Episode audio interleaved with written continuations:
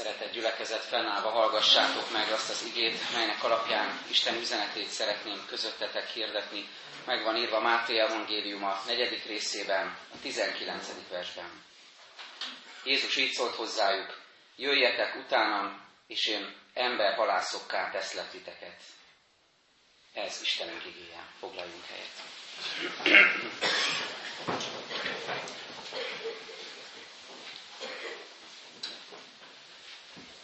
Amikor politikusok, gazdasági vezetők, sportvezetők vagy cégvezetők évértékelőt tartanak, akkor általában arról beszélnek, hogy milyen eredmények, milyen teljesítmények állnak egy-egy csoport, egy-egy cég, egy-egy vállalat vagy klub mögött, milyen eredményeket tudtak elérni, milyen fejlődést, és ezt különböző számokkal, különböző adatokkal lehet alátámasztani.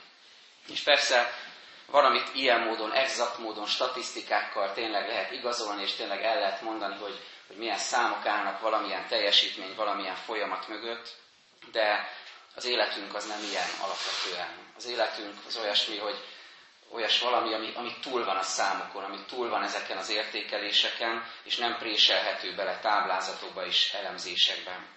Hiszen hogyan lenne mérhető az, hogy mennyire hittünk ebben az évben például, amit mögött, mögöttünk, magunk mögött hagyunk. Hogyan lehetne számokkal leírni, hogy mennyire bíztunk Istenben. Hogyan lehetne statisztikákkal alátámasztani, hogy mennyire voltunk hűségesek hozzá. És lehetne még sorolni ezeket a példákat. Azt gondolom, hogy ezeket érezhetjük, tudhatjuk és tapasztalhatjuk, hogy hittünk benne, bíztunk benne, hűségesek voltunk, és azt is tudjuk,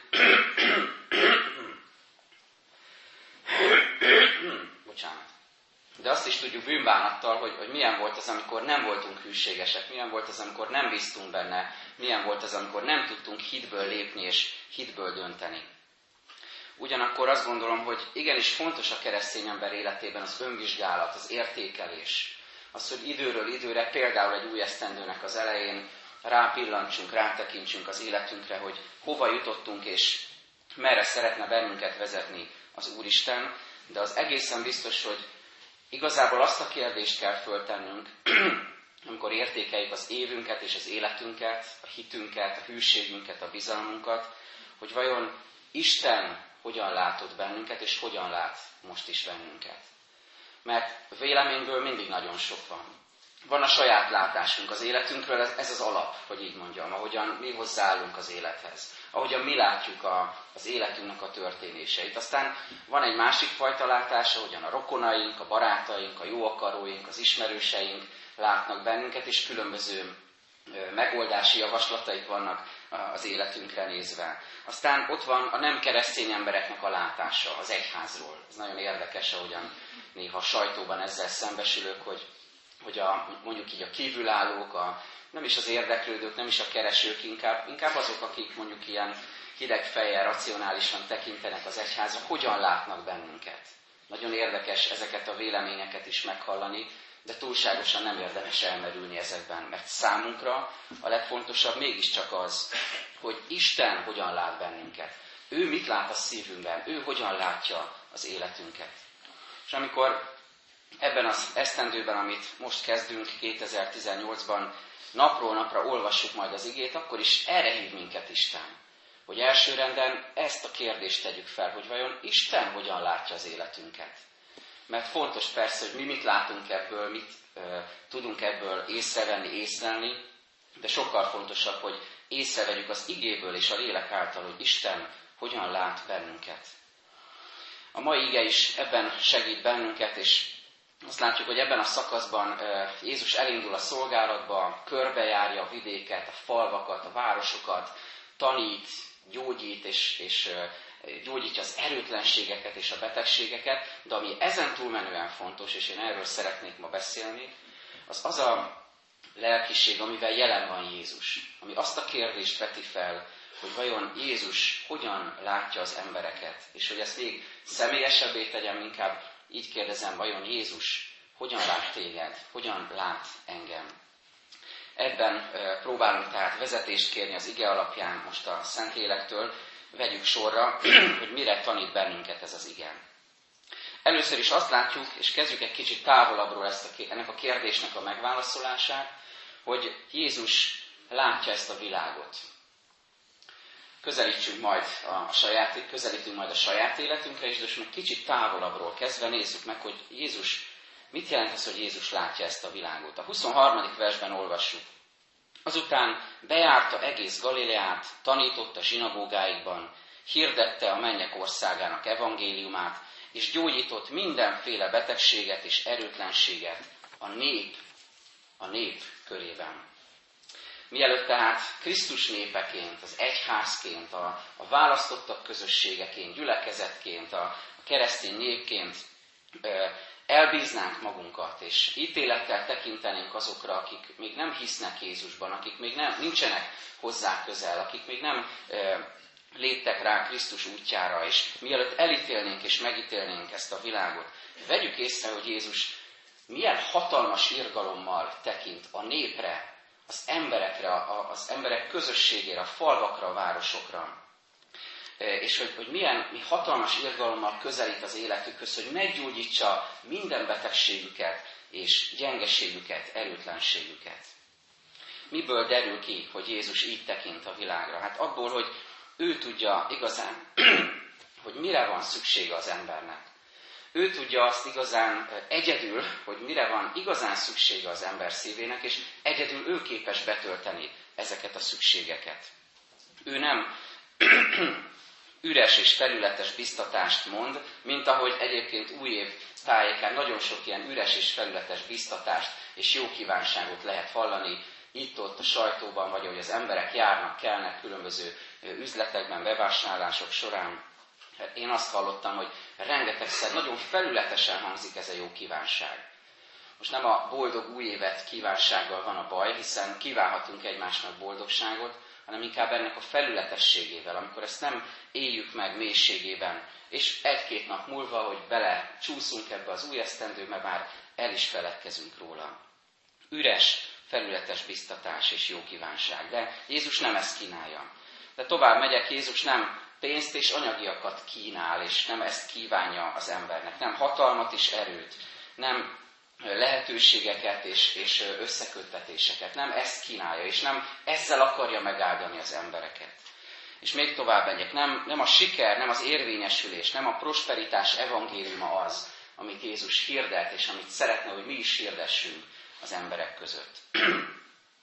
Felidéztem magamban gyerekkorom egyik újévi képeslapját, akkoriban divat volt ugye a képeslap küldés, ez most már eléggé kiveszett a mai kommunikációból, és nem csak karácsonykor küldtek akkor az emberek képeslapot, hanem voltak ilyen újévi kívánságok is, és eszembe jutott egy ilyen retro képeslap, amin egy, talán valaki még emlékszik, egy pesgős pohár van rajta, amiből szinte látjuk magunk előtt, hogy a buborékok szállnak föl, szerpentinek, meg nem tudom, talán még egy malacpersely, így egészítette ki a képet, és az volt ráírva, sikerekben gazdag új évet kívánok nagyon felkavar, amikor erre visszaemlékezem, hogy, hogy, hogy e, talán ennél felületesebbet nem is lehet neki kívánni egymásnak. Sikerekben gazdag új évet.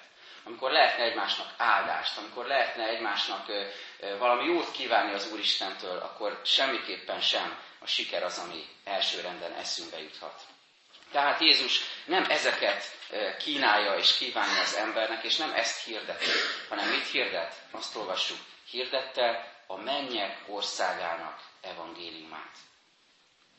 És ez minket is figyelmeztet, testvéreim. Figyelmeztetés ez az egyháznak, a keresztények közösségének, hogy nekünk újra, ennek az évnek az elején, újra ezt az üzenetet kell elkérnünk Istentől, és újra ezt az üzenetet kell hirdetnünk a világnak. Ezzel az üzenettel küld bennünket Jézus Krisztus az emberek közé. A mennyek országának evangéliuma azt jelenti másként fogalmazva, hogy Jézus által megnyílik a mennyek országának a kincses ládája.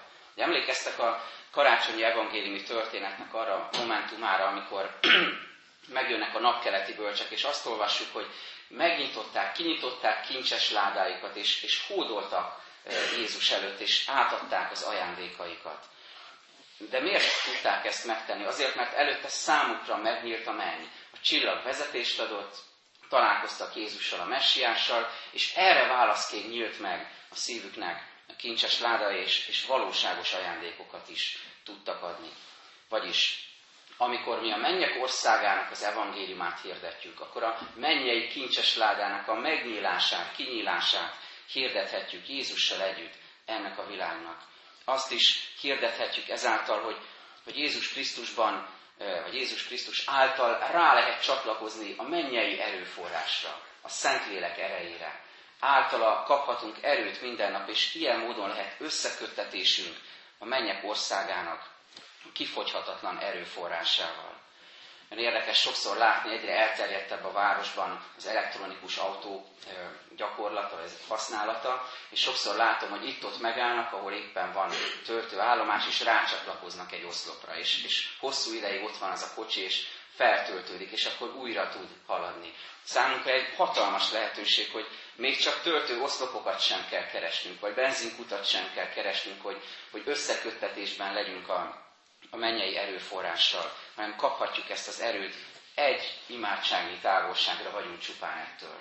Egy sóhajtásra, egy fohászra, egy dicsőítésre, egy magasztalásra, és már is árad az Isten mennyei ereje az életünkben. És ugyanazt jelenti, hogy hirdethetjük a mennyek országának evangéliumát, hogy hirdethetjük, hogy helyre áll a kapcsolat Isten és ember között. Hány ember él úgy ebben a világban, hogy, hogy haraggal, vagy távolságtartással, vagy, vagy vádakkal, nehezteléssel tekint Istenre. Vagy azzal a gondolattal, hogy, hogy lehet, hogy valamikor tanultam gyerekkoromban, lehet, hogy hallottam róla, lehet, hogy valamikor igaznak tűnt egy, egy szép karácsony estén, hogy, hogy Jézus megszületett. De olyan távol kerültem ettől. A mi feladatunk most ennek az évnek az elején újra az, hogy, hogy elkérjük a mennyek országának evangéliumát, és hirdessük az embereknek, hogy van lehetőség a kapcsolat helyreállítására.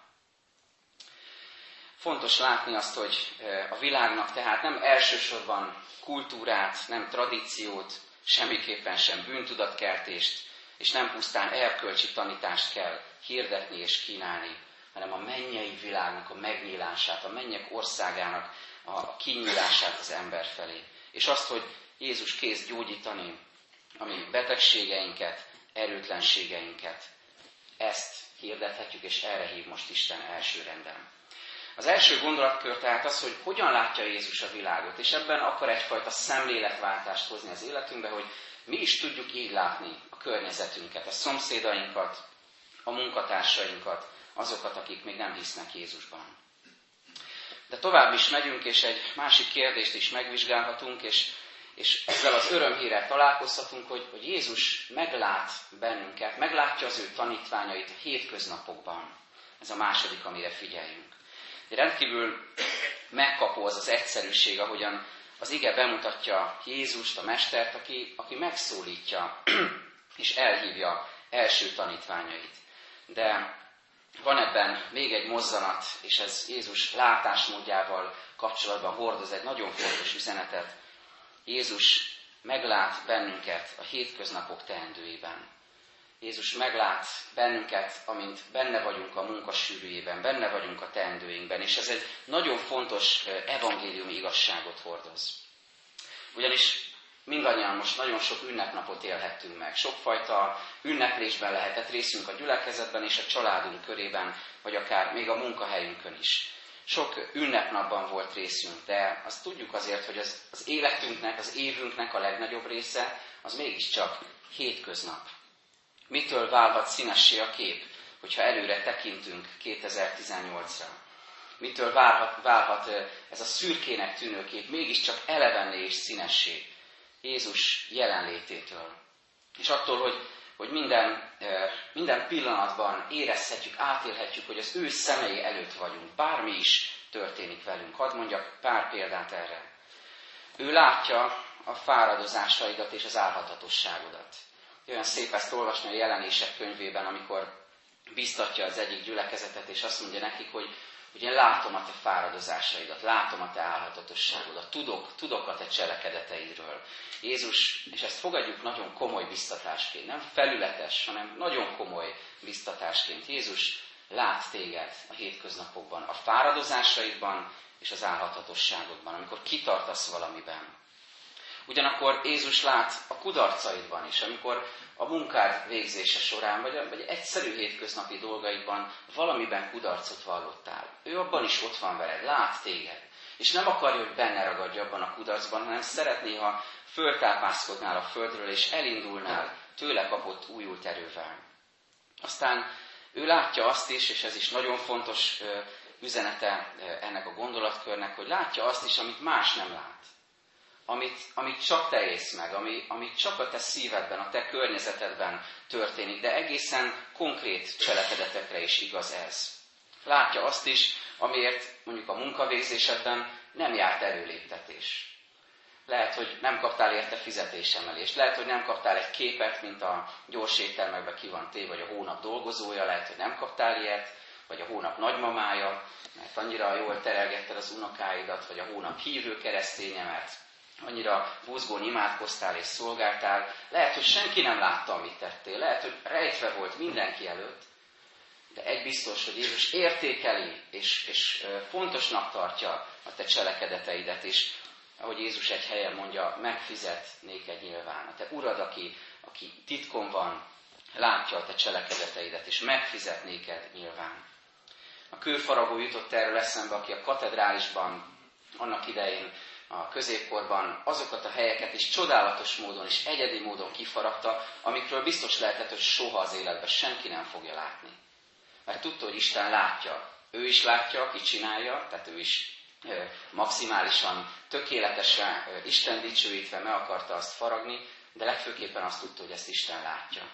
Lehet, hogy egy hívő se fogja látni a templomban, lehet, hogy pár száz év múlva egyetlen turista se fogja látni a templomban, de Isten látja, hogy én azt az ő dicsőségére igyekeztem a tőlem telhető legjobb módon megtenni, kifaragni.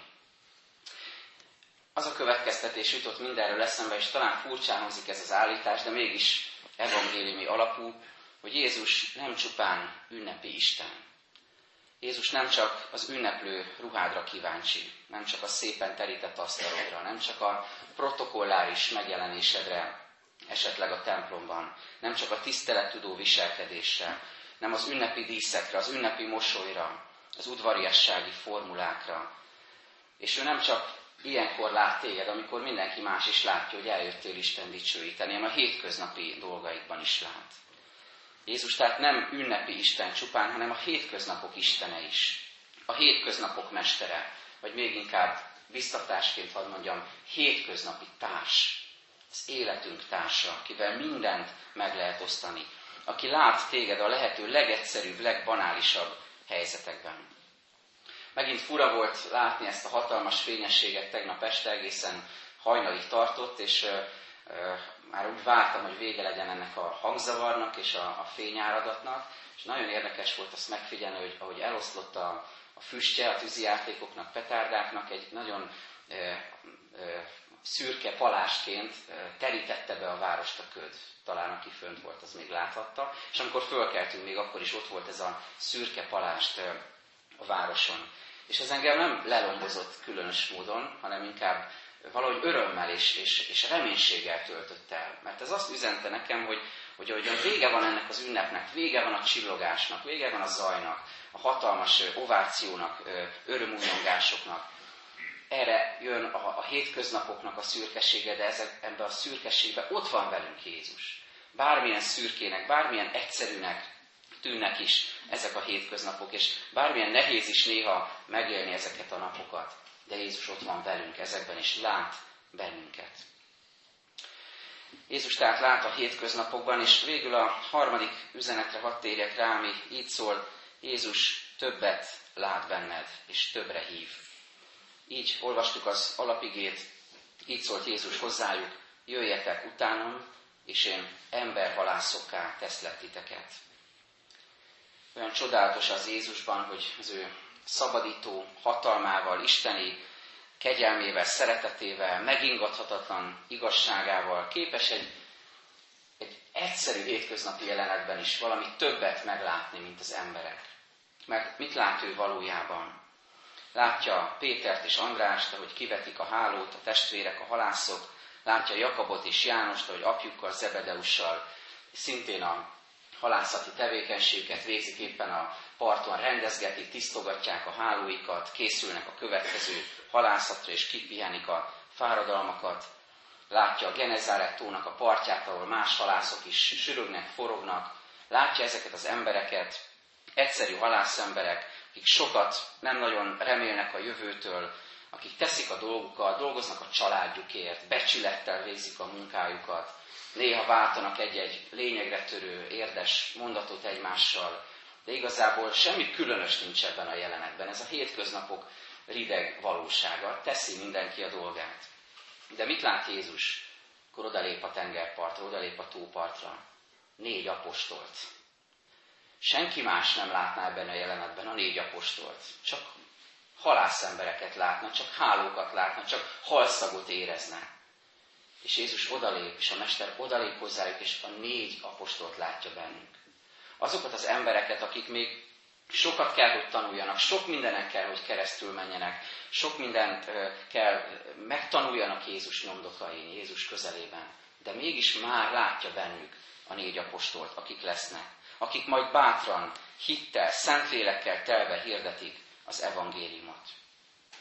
Az az igazság, talán többünk tapasztalása lehet ez, hogy legtöbbször a megszokott kerékvágásban élünk, és nem igen szeretnénk abból tágítani. A szövetségi kapitányaink jutottak eszembe, akik ugye, vagy akikről ugye azt szokták mondani, hogy amikor győzünk, vagy mondjuk egy győzelemmel felérő nulla nullát érünk el, akkor azt mondják, hogy győztes csapaton ne változtass. Tehát néha ilyen a, az évünk is így visszanézünk, és azt mondjuk, hogy nem volt olyan rossz. Egy, egy küzdelmes nulla nullát kihoztunk ebből. Nem volt se nagyon kirívóan jó, se nagyon rossz. Talán, talán egy nulla győztünk, na jó, jó, engedjük meg, egy picit azért jobb volt. És azt mondjuk, hogy hát ha ez így ment, akkor ezen miért kéne változtatni, győztes csapaton ne változtass. A Jézussal való találkozás, az evangéliummal való találkozás azonban mozdulásra és szemléletváltásra késztet bennünket. Mert ahogy Jézus meglátja ebben a négy halászemberben, négy halszagú emberben az apostolt, az evangélium hirdetőt, az örömhír hirdetőjét, ezt bennünk is meglátja, a mi hétköznapiságunkban, a mi megszokottságunkban is. Egyszer csak rád néz, és azt mondja, hogy jöjj utánam, és én emberhalászát teszlek téged. Ezért vagyunk itt, ezért engedünk Jézus hívásának, és ezért nem jó taktika mindig belenyugodni a megszokottba, hanem nyitottnak kell lenni arra, hogy mire hív bennünket Jézus. Még akkor is, hogyha ez mozdulással, változással jár. A 20. század elején Kínában egy orvos misszionárius, aki gyógyított is testeket, szemeket és lelkeket is, egyszer meggyógyított egy, egy egyszerű embert, kiműtötte a hájogot a szeméről, aki újra láthatott, meggyógyult már nem volt vak, és, és a hatalmas örömet jelentett számára az, hogy újra láthat, újra rácsodálkozhat a, az Isten teremtett világára. És pár hét múlva az orvos azt tapasztalta, hogy valahonnan távolból, több száz kilométerről, több hetes utazás után 48 vakember érkezett, akik úgy jutottak el hozzá, hogy ez a meggyógyított vakember egy kötelet feszített ki, ez a 48 ember megfogta ezt a kötelet, és így jutottak el ennek a meggyógyított embernek a vezetésével az orvoshoz. Mit tett ez az ember? Nem önmagában örült a gyógyulásának, nem csak annak örült, hogy ő láthat, hanem maga mellé gyűjtötte azokat, akik szintén vágytak a gyógyulásra. Most nem azt mondom, hogy ez a program erre az évre, hogy találjunk 48 embert, hogyha mi már látunk, ha mi már e, hiszünk Jézusban és, és követjük őt, akkor legalább 48-at vigyünk ebben az évben Krisztushoz, de inkább azt mondom, legalább egyet. Legalább legyen egy ember a környezetünkben, akinek az életét rajtunk keresztül mozdítja meg Jézus Krisztus. Hogyha mi látunk, hogyha ez örömet okoz nekünk, hogyha ha szeretjük az Úr Jézust, hogyha szeretjük őt dicsőíteni, ha közel akarunk lenni hozzá, akkor osszuk meg ezt az örömöt másokkal is. Mert Jézus többet lát bennünk, és többre hív bennünket. Nézzünk körül, nem csak itt a templomban, hanem a környezetünkben, és lássuk meg azt az embert, akihez bennünket indított ő, és vigyük őt Jézushoz. Mert így szól most Jézus ennek az évnek az elején hozzánk, jöjjetek utánam, és én emberhalászokká teszlek titeket. Amen. Imádkozzunk.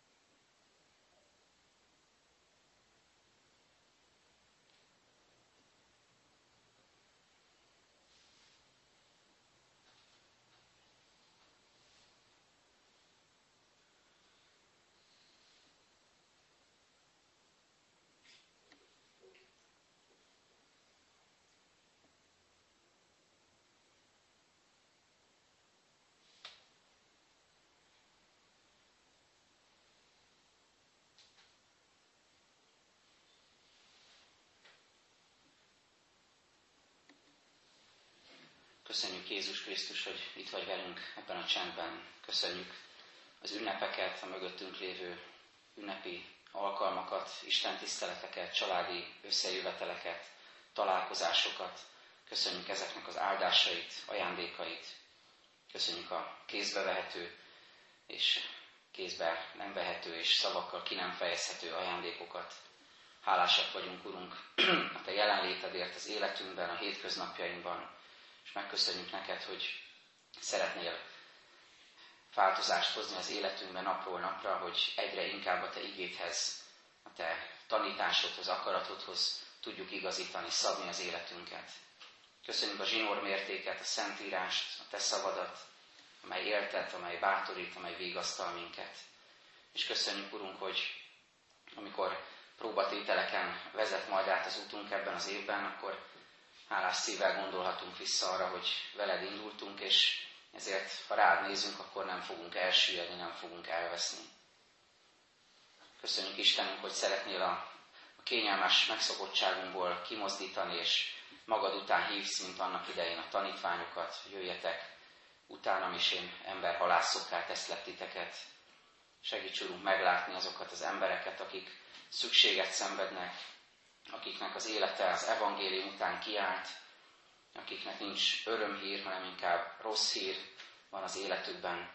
Segíts, hogy mi lehessünk az örömhír hozói számukra.